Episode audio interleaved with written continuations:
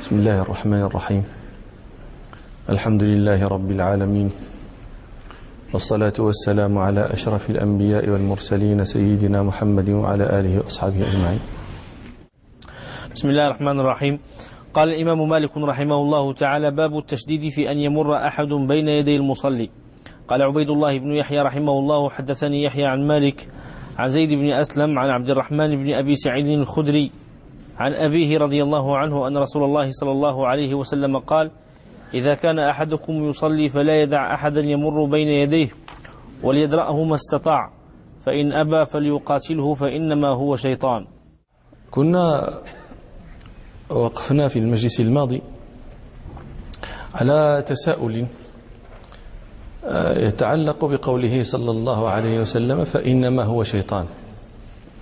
وقلنا لكم إن هذا استشكل من قوله صلى الله عليه وسلم، وبين هذا الاستشكال قول ابن العربي: اعلم أن الآدمي ليس شيطانا، وأن الشيطان ليس آدميا. فما معنى قوله صلى الله عليه وسلم: فإنما هو شيطان؟ اختلفوا فيه، فقالوا إنما هو شيطان أي إنما هو كشيطان يفعل فعل الشياطين. وما فعل الشياطين؟ التشويش على المصلين، وقطع صلاتهم، واقتحام مناجاتهم لربهم.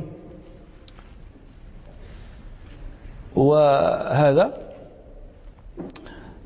تشبيه عندهم، بل من التشبيه البليغ. أنتم تعلمون أن التشبيه البليغ عند أهل البلاغة هو التشبيه الذي حذف منه ركنان من الأركان الأربعة للتشبيه، حذفت منه أداة التشبيه وحذف منه وجه الشبه، كما في قول ربنا: هن لباس لكم وأنتم لباس لهم. هن لباس لكم أي كاللباس لكم، لسنا لباسا حقيقة. فيكون على هذا الوجه قوله صلى الله عليه وسلم: إنما هو شيطان أي إنما هو كشيطان. وقالت طائفة: بل معنى قوله صلى الله عليه وسلم فإنما هو شيطان أي هو بعيد من الخير. نحن قلنا إن العرب تقول عن الشيء شطن إذا إذا بعد، وتقول عن البئر شطون إذا كانت إذا كان قعرها بعيدا، وتقول عن الحبل شطون إذا كان بعيدا ما بين الطرفين. فكذلك هذا شيطان أي بعيد عن الخير، وكيف يكون قريبا من الخير هذا الذي يمر بين يدي المصلي؟ وقال طائفة: لا، معنى إنما هو شيطان أي إنما هو شيطان الذي يأمره أن يمر بين يدي المصلي، والذي يوسوس له بأن يمر بين المصلي. إنما هو شيطان الذي يوسوس له في المرور بين يدي المصلي. وهذا يستأنس له بما رواه مسلم عن ابن عمر رضي الله عنهما أن رسول الله صلى الله عليه وسلم قال: إذا قام أحدكم يصلي فلا يدع أحدا يمر بين يديه، فإن أبى فليقاتله فإن معه القرين.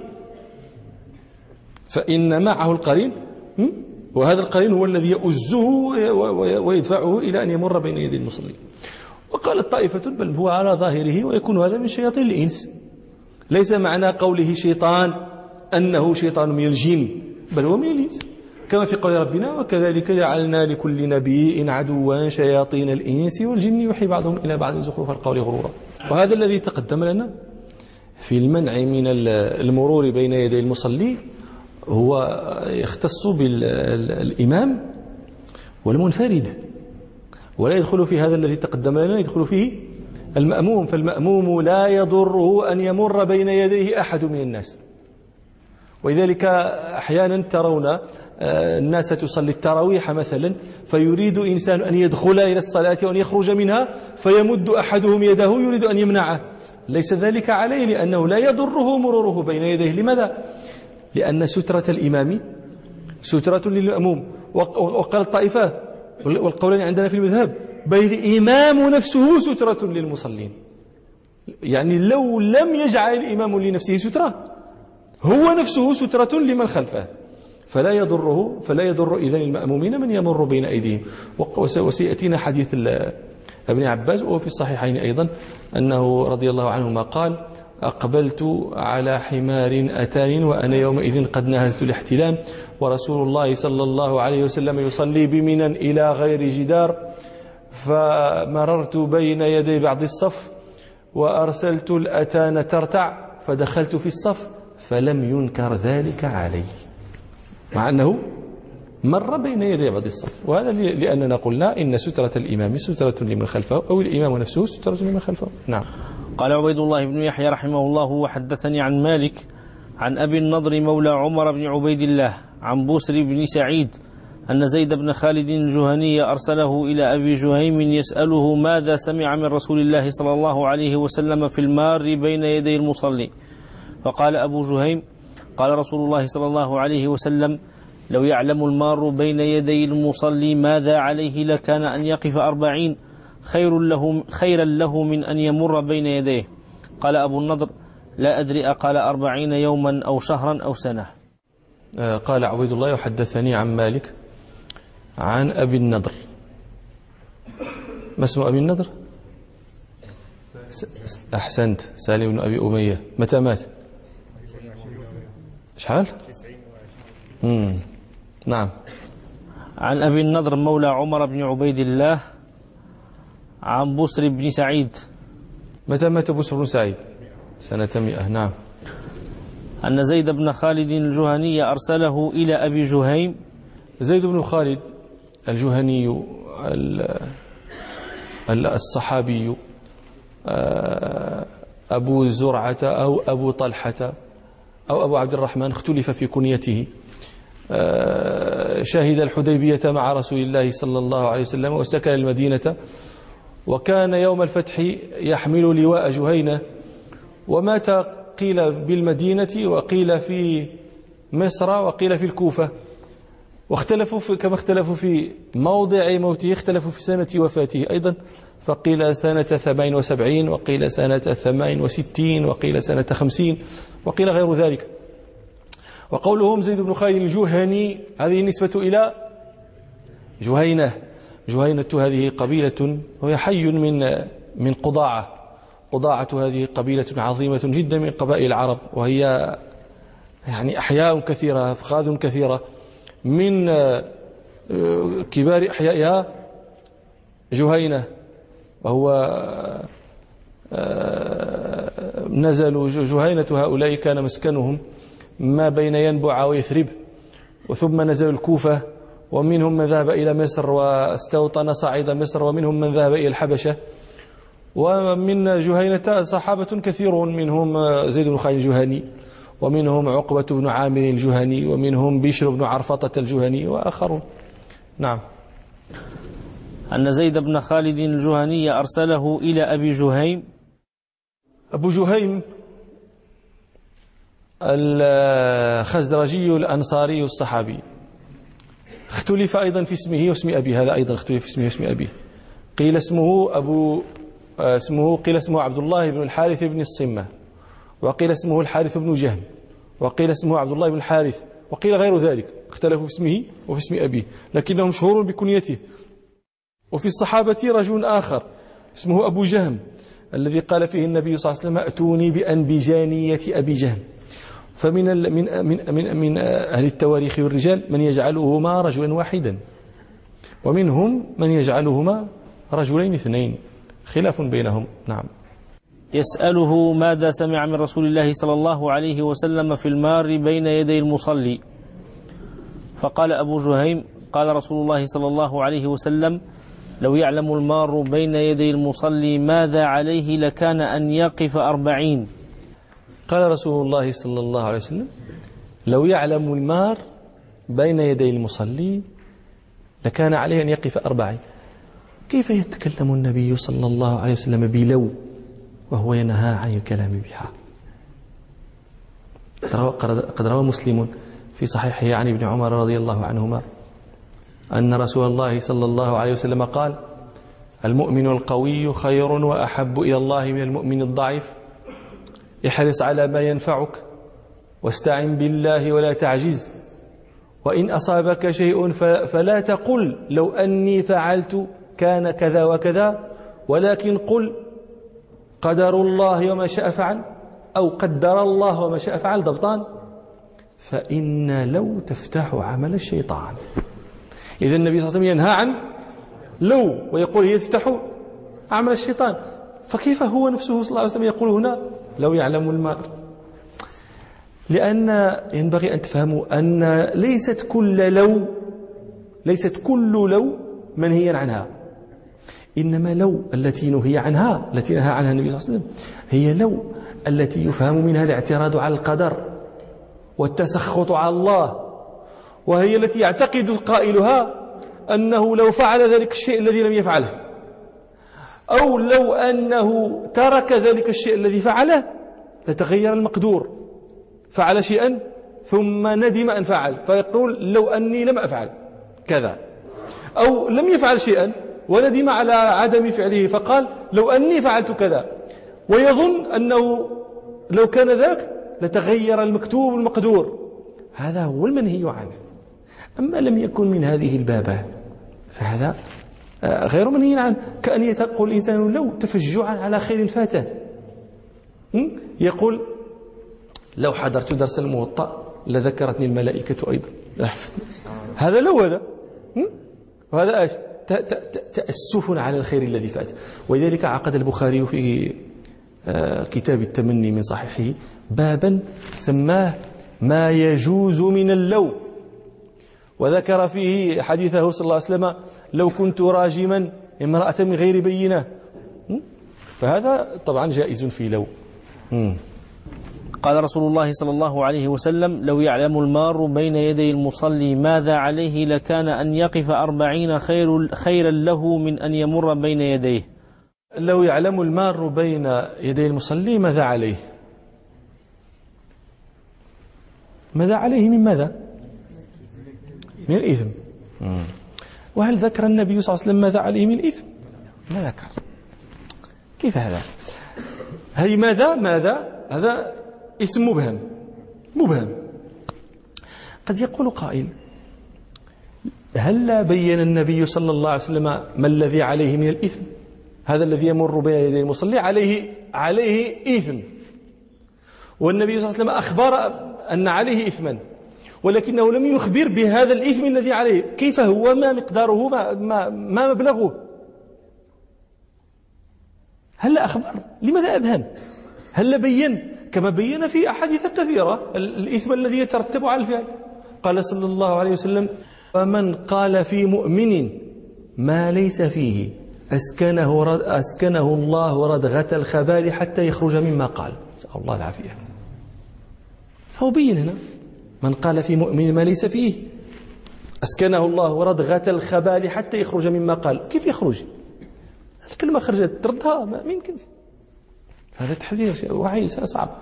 بين أيضا كما في قوله صلى الله عليه وسلم إن على الله عهدا لمن شرب المسكير أن يسقيه من طينة أن يسقيه من طينة الخبال. قالوا وما طينة الخبال يا رسول الله؟ قال عرق أهل النار أو عصارة أهل النار. نسأل الله العافية. هبين، فلماذا لم يبين هنا كما بين في أحاديث أخرى؟ قالوا لم يبين. لماذا؟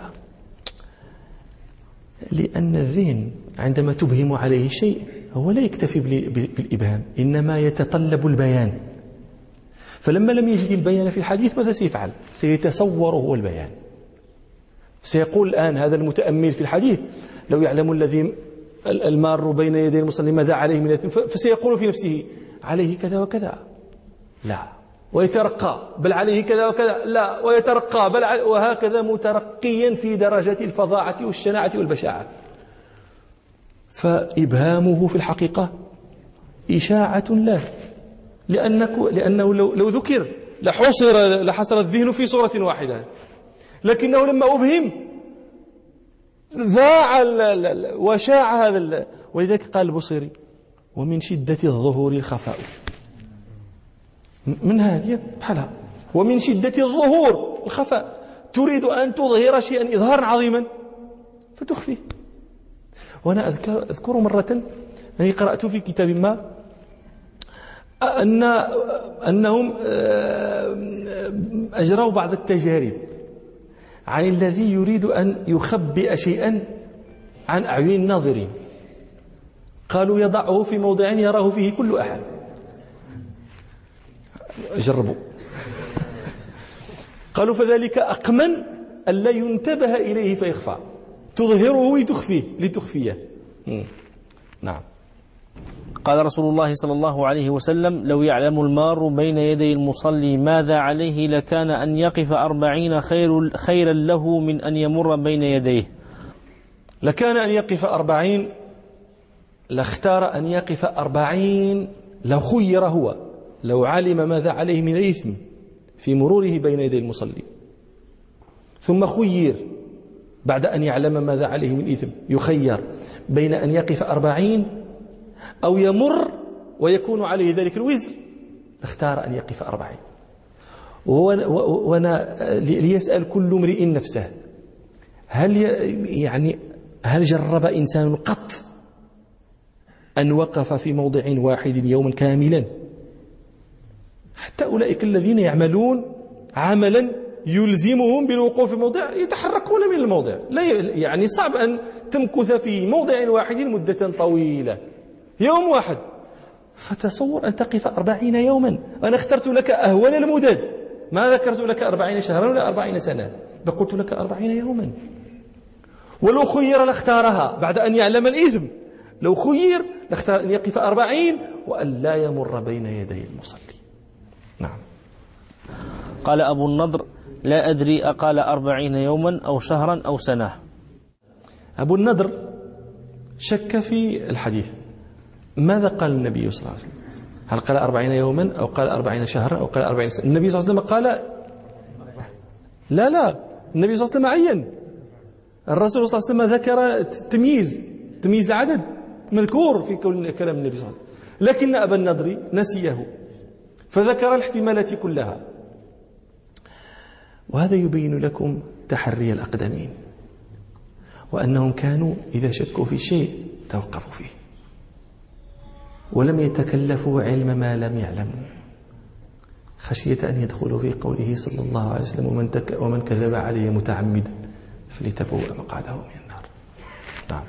قال عبيد الله بن يحيى رحمه الله: وحدثني عن مالك عن زيد بن أسلم عن عطاء بن يسار أن كعب الأحبار قال: لو يعلم المار بين يدي المصلي ماذا عليه لكان أن يخسف به خيرا له من أن يمر بين يديه.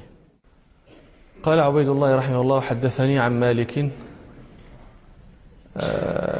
عن زيد بن أسلم. متى مات زيد؟ ستين وثلاثين ومئة، وقيل طيب عن عن عطاء بن يسار. متى مات عطاء؟ وقيل وقيل يعني غريبة هذا هذا الاختلافات في موت الأعيان. الأعيان لا يخ... جرت عادة الناس أن لا يختلفوا في موتهم، لأنهم يموتون يوم يموتون وهم مشهورون، لكنهم قد يختلفوا في ولادتهم، لأنه يوم ولد صبي من الصبيان شأنه شأن الصبية، أما يوم يموت فهو العالم والفرد، المفروض أن لا يختلف الناس فيه، ومع ذلك اختلافهم هذا شيء مما لا, لا, لا تدرك علته. مم. نعم. أن كعب الأحبار قال: كعب، ما اسمه؟ كعب بن ماتع الحميري الميت سنة اثنتين وثلاثين. أحسنت. أن كعب الأحبار قال: لو يعلم المار بين يدي المصلي ماذا عليه لكان أن يخسف به خيرا له من أن يمر بين يديه. وهذا أيضا كما تقدم، لو يعلم المار بين يدي المصلي ماذا عليه لكان أن يخسف به خير له من أن يمر بين يديه، لاختار الخسف على المرور بين يدي المصلي. وقوله لكان أن يخسف به، أي يخسف بالأرض التي هو عليها. الخسف هو أن تذهب الأرض ذاهبة، أن تذهب يعني أن تغوص. قال: كما فعل ربنا بقارون فخسفنا به وبداره الأرض. قال ربنا: أفأمن الذين مكروا السيئات أن يخسف الله بهم الأرض أو يأتيهم العذاب حيث لا يشعرون. هو هذا. فلو هذا المار بين يدي المصلي لو خير لاختار الخسف وأن يخسف به ولا يمر بين يدي المصلي. هذا كله لتفهموا أنهم كانوا يقدمون عذاب الدنيا وإن عظم على عذاب الآخرة وإن صغر، وإن حقر يعني فهو أشد، والعذاب الآخرة أشد وأبقى، نسأل الله العافية. وهذه قضية يجب أن ينتبه الناس إلى المرور بين يدي المصلي، يتركوا هذا. وهنا يقع لي شيء الآن، وهو عندما يكون المسبوقون يقومون ليتموا صلاتهم، فيقوم هؤلاء المستعجلون يريدون الانصراف فيجدون الصف محبوسا والطريق إلى الباب لا طريق إلى الباب، فيقوم أحد المصلين المتمين يبدأ يرجع هنا ليجعل للناس ممرا. ينبغي أن تفهم أنك في شغل عن الناس، أنت هذا المسبوق في صلاة، على الناس أن تفهم ما معنى الصلاة. الإنسان في صلاة، هو يصلي، هو بين يدي ربه، هو يقرأ القرآن، هو يذكر أذكارا، هو بين يدي ربه. ما شأنه مع من يريد أن يخرج ومن يريد أن يمر ومن من هو هذا الشيء كله؟ مشغول، أنت مشغول مشغول بالذي أنت فيه. النبي صلى الله عليه وسلم يقول إن في الصلاة لشغلا، بإن المؤكدة وبلام تؤكيد، يعني أنت ما ما لا تشتغل بهذا الذي يريد أن يخرج وهذا الذي يريد أن يمر وأنت اللي في الطريق وأنت كذا. هذا يعني إن إن في الصلاة لشغلا لك، اشتغل بها. وهؤلاء عليهم أن ينتظروا حتى حتى ينصرف المصلي من صلاته. نعم. قال عبيد الله بن يحيى رحمه الله: وحدثني عن مالك أنه بلغه أن عبد الله بن عمر رضي الله عنهما كان يكره أن يمر بين أيدي النساء وهن يصلين. عبد الله بن عمر كان يكره أن يمر بين أيدي النساء وهن يصلين، وهو بين أيدي الرجال أيضا. نعم أيضا. فلماذا يذكر النساء هنا؟ طيب أحسنت، النساء صفوفهن آخر الصفوف خلف صفوف الرجال، بل وفي وأحيان كثيرة يكون تباعد بين صفوف الرجال وصفوف النساء. فابن عمر هذا إذا أراد أن يدخل أو أن يخرج والنساء يصلين، هل يمر قريبا منهن؟ أن صف الرجال بعيد من صف النساء، فابن عمر يكره أن يمر بين يدي أحد ولو كان بعيدا عنه، ولو كان بحيث لا تناله يده، كراهة منه أن يمر بين يدي أحد ولو كان في الصف الأخير ومر هنا. وهذا مذهب لابن عمر رضي الله عنهما، يتحرى ألا يمر بين يدي أحد. نعم. ولهذا ذكرت النساء هنا لأجل هذه القضية التي هي بعدهن وهن لا ينالنه. نعم. قال عبيد الله بن يحيى رحمه الله: وحدثني عن مالك عن نافع أن عبد الله بن عمر رضي الله عنهما كان لا يمر بين يدي أحد ولا يدع أحدا يمر بين يديه. وهذا عام بعد خاص. هو أولا تكلم عن كراهته المرور بين يدي النساء، ثم ذكر بعد ذلك عن نافع عن ابن عمر أنه كان لا يمر بين يدي أحد ولا يدع أحدا يمر بين يديه. ولهذا هذا هو الذي ذكرنا لكم في المجلس الماضي، لما جاء ابن سيرين فسأل سعيد بن جبير قال له: هل أدع أحدا يمر بين يدي وأنا في الصلاة؟ قال لا. قال: فإن فعل، فإن مر. فقال سعيد بن جبير: يعني ماذا تصنع له إذا مر؟ ماذا تصنع له؟ فذكر له حديث ابن عمر هذا، قال إن ابن عمر كان لا يدع أحدا يمر بين يديه. قال: إذا ذهبت تصنع صنيع ابن عمر، دق أنفك.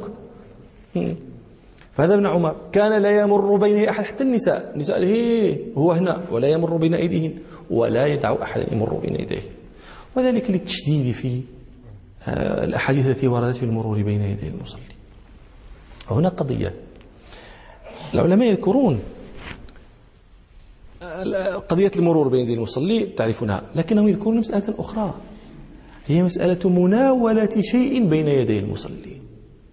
يكون الإنسان قائما يصلي فتريد أن تناول تعطي شيئا لآخر في أنت مثلا في الجهة اليمنى من المصلي وآخر عن يساره فتريد أن تناوله شيئا فتناوله إياه من أمام المصلي. قالوا هذا في حكم المرور، وإن لم ينطق به الحديث لكن المعنى هو هو. لماذا منع المرور؟ لأنه يقطع صلاة ال... يقطع شغل المصلي بصلاته، يلج عليه يقتحم عليه خشوعه، فكذلك المناولة إنما تفعل بالمصلي كما يفعل به المرور. وقد روى ابن القاسم عن مالك خارج المدونة أنه كاره للمصلي أن يتحدث من عن يمينه وعن شماله، هو يصلي بين رجلين يتحدثان، كره مالك وأحب أن أحب له أن يتأخر عنهما. لماذا؟ للعلة نفسها للعلة نفسها وهي أنهما يشغلانه عما هو فيه. وهذه قضية مشكلة، هذه الناس يعني سبحان الله ألفت التساهل في مثل هذا، هاك هاك وتقع يأخذ حذاءه بين أه؟ هي مشكلة، هذه كلها مشكلة مشاكل هذه. أو هذا تقع تصلي ركعتي تحية المسجد أو تصلي نافلة أو كذا وهذا يتكلم عن دي دي دي دي دي أمور كلها من من نزغات الشياطين على على الناس أن ينتبهوا لمثل هذا. نعم. قال الإمام مالك رحمه الله تعالى: باب الرخصة في المرور بين يدي المصلي. الإمام مالك رحمه الله ذكر التشديد في المرور بين يدي المصلي، ثم ذكر الرخصة في المرور بين يدي المصلي. ما هي الرخصة؟ الرخصة معناها إباحة الشيء الممنوع منه لضرورة أو حاجة، هي الرخصة. يكون الشيء ممنوعا منه ثم تحصل ضرورة وتحصل حاجة فيرخص في ذلك الشيء الذي كان ممنوعا منه. والواقع أن هذا تفسير لغوي، وإلا فالرخصة هذا اصطلاح أصولي. الرخصة من أقسام الحكم الشرعي الوضعي. تعلمون أن الحكم الشرعي قسمان: حكم شرعي تكليفي وحكم شرعي وضعي. الحكم الشرعي التكليفي هو الواجب والمحرم والمندوب إلى آخره، والحكم الشرعي الوضعي هو السبب والمانع والشرط والعلة، والرخصة والعزيمة الأداء والقضاء.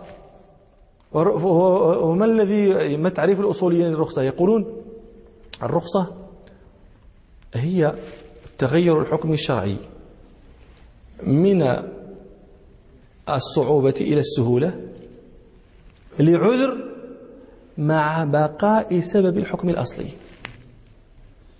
تغير الحكم الشرعي من صعوبة إلى سهولة لعذر مع بقاء سبب الحكم الأصلي. يقول الدمني: وحكم شرع تغير إلى سهولة فيه لعذر حصل مع بقاء سبب الأصل أوسم رخصة أو لا فعزيمة علم. مثلا آه لحوم الميتة أكلها حرام، هذا هذا الحكم الشرعي الأصلي، آه لحوم الميتة حرام.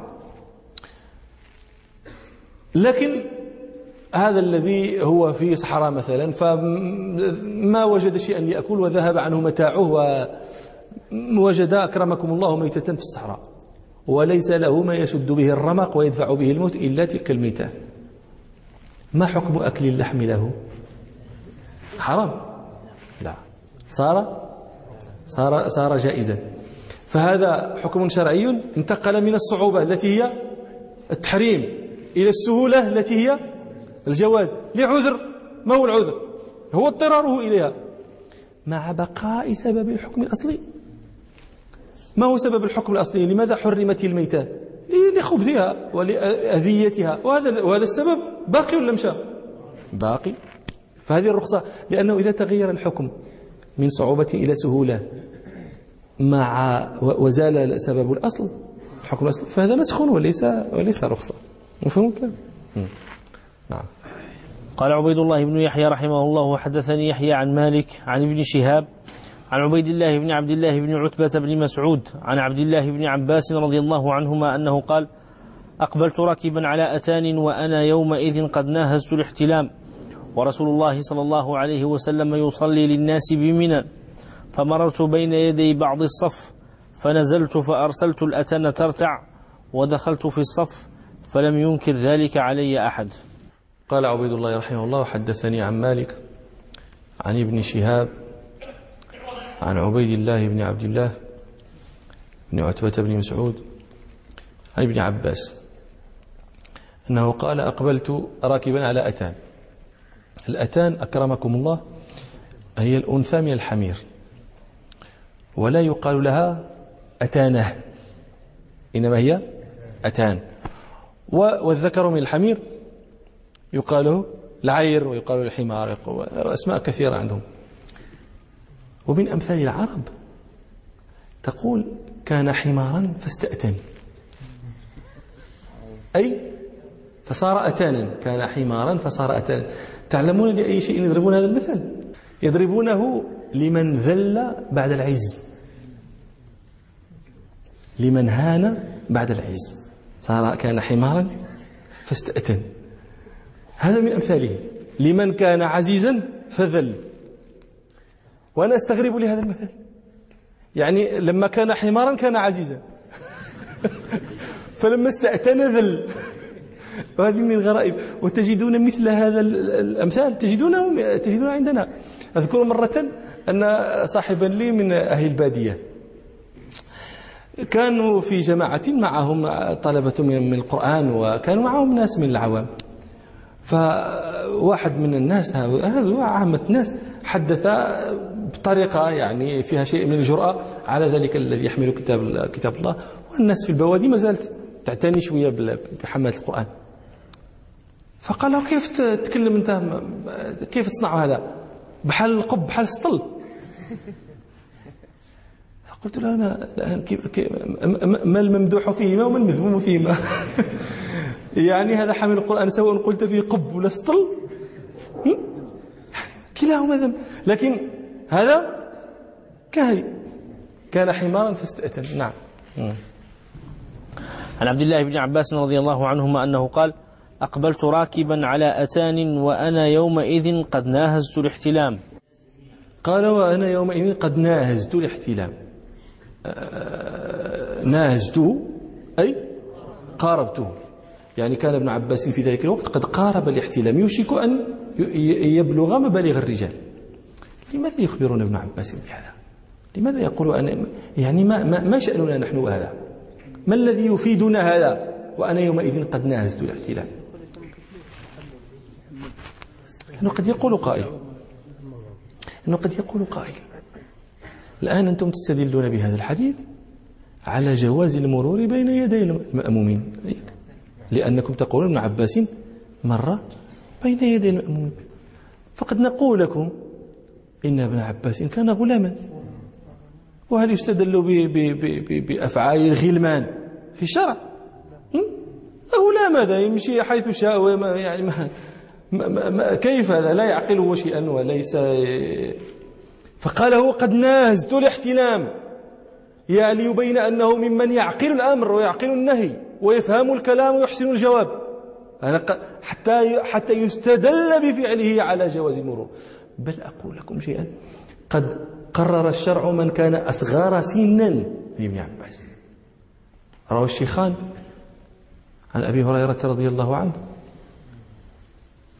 قال: أخذ الحسن بن علي تمرة من تمر الصدقة فوضعها في فيه، فقال له رسول الله صلى الله عليه وسلم: كخ كخ، ارمي بها، أما علمت أن لا نأكل الصدقة؟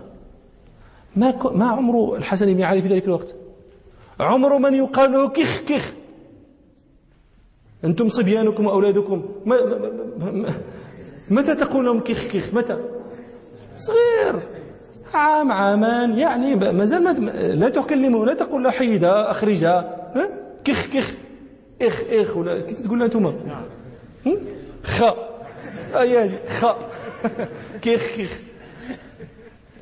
ومع ذلك النبي صلى الله عليه وسلم ما تركه يأكل تمر الصدقة.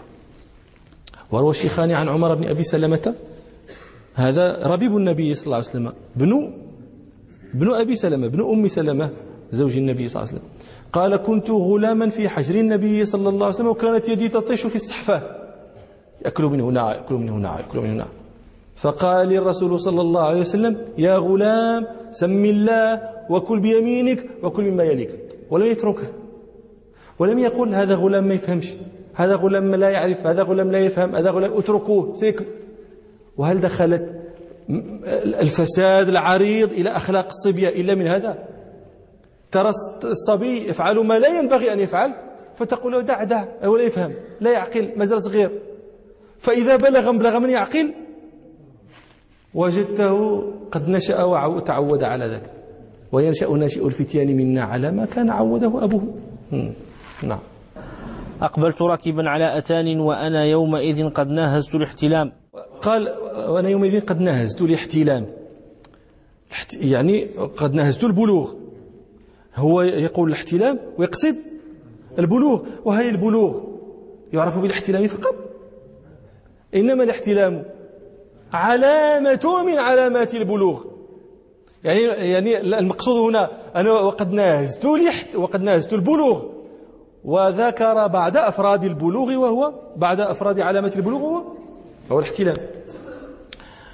والبلوغ يعني بلوغ مبالغ الرجال مبالغ المكلفين.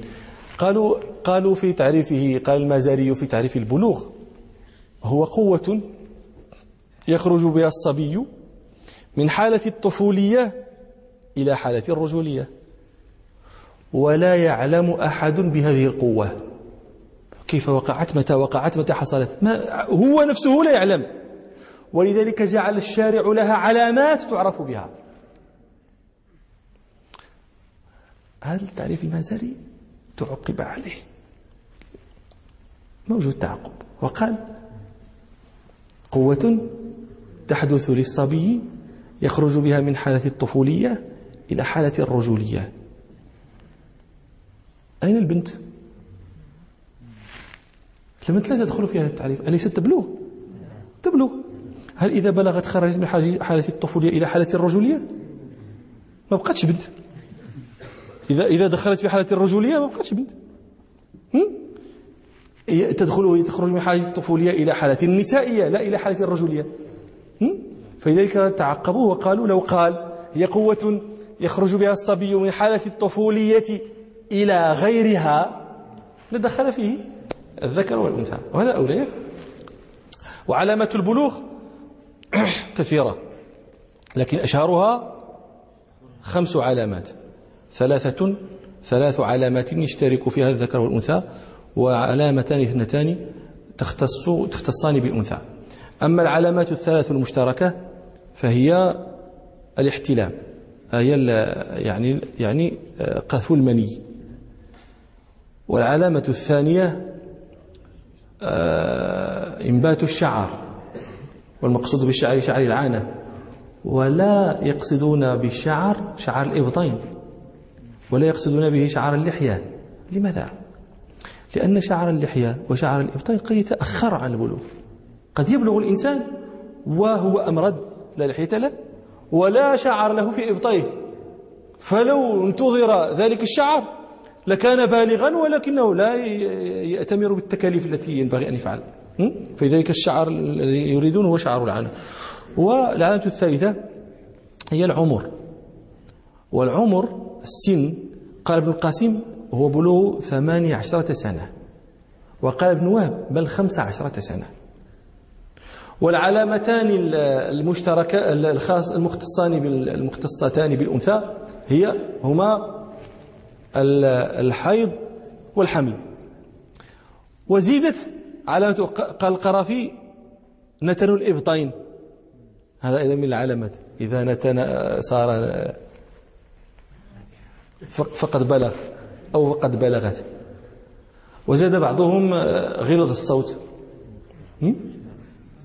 وزاد بعضهم خيط الرقبة.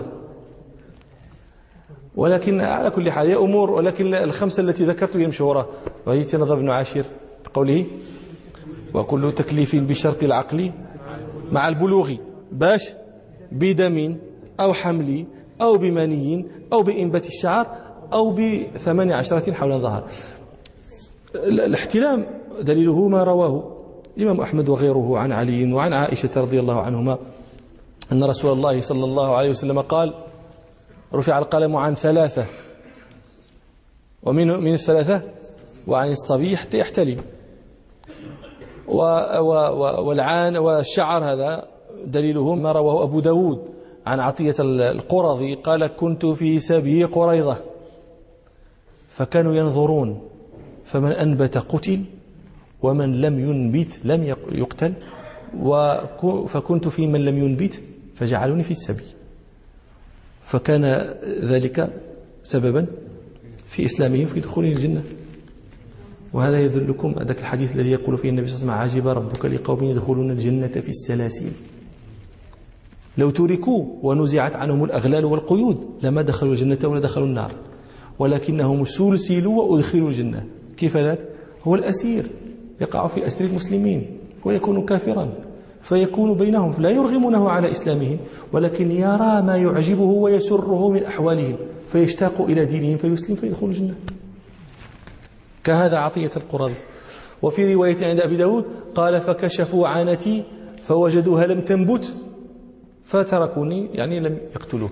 وأما دليل العمر السن فهو ما رواه الشيخان عن عمر عن ابن عمر رضي الله عنهما قال: عرضت على رسول الله صلى الله عليه وسلم يوم أحد وأنا ابن أربع عشرة سنة فلم يجزني، وعرضت عليه وعرضني يوم الخندق وأنا ابن خمس عشرة سنة فأجازني.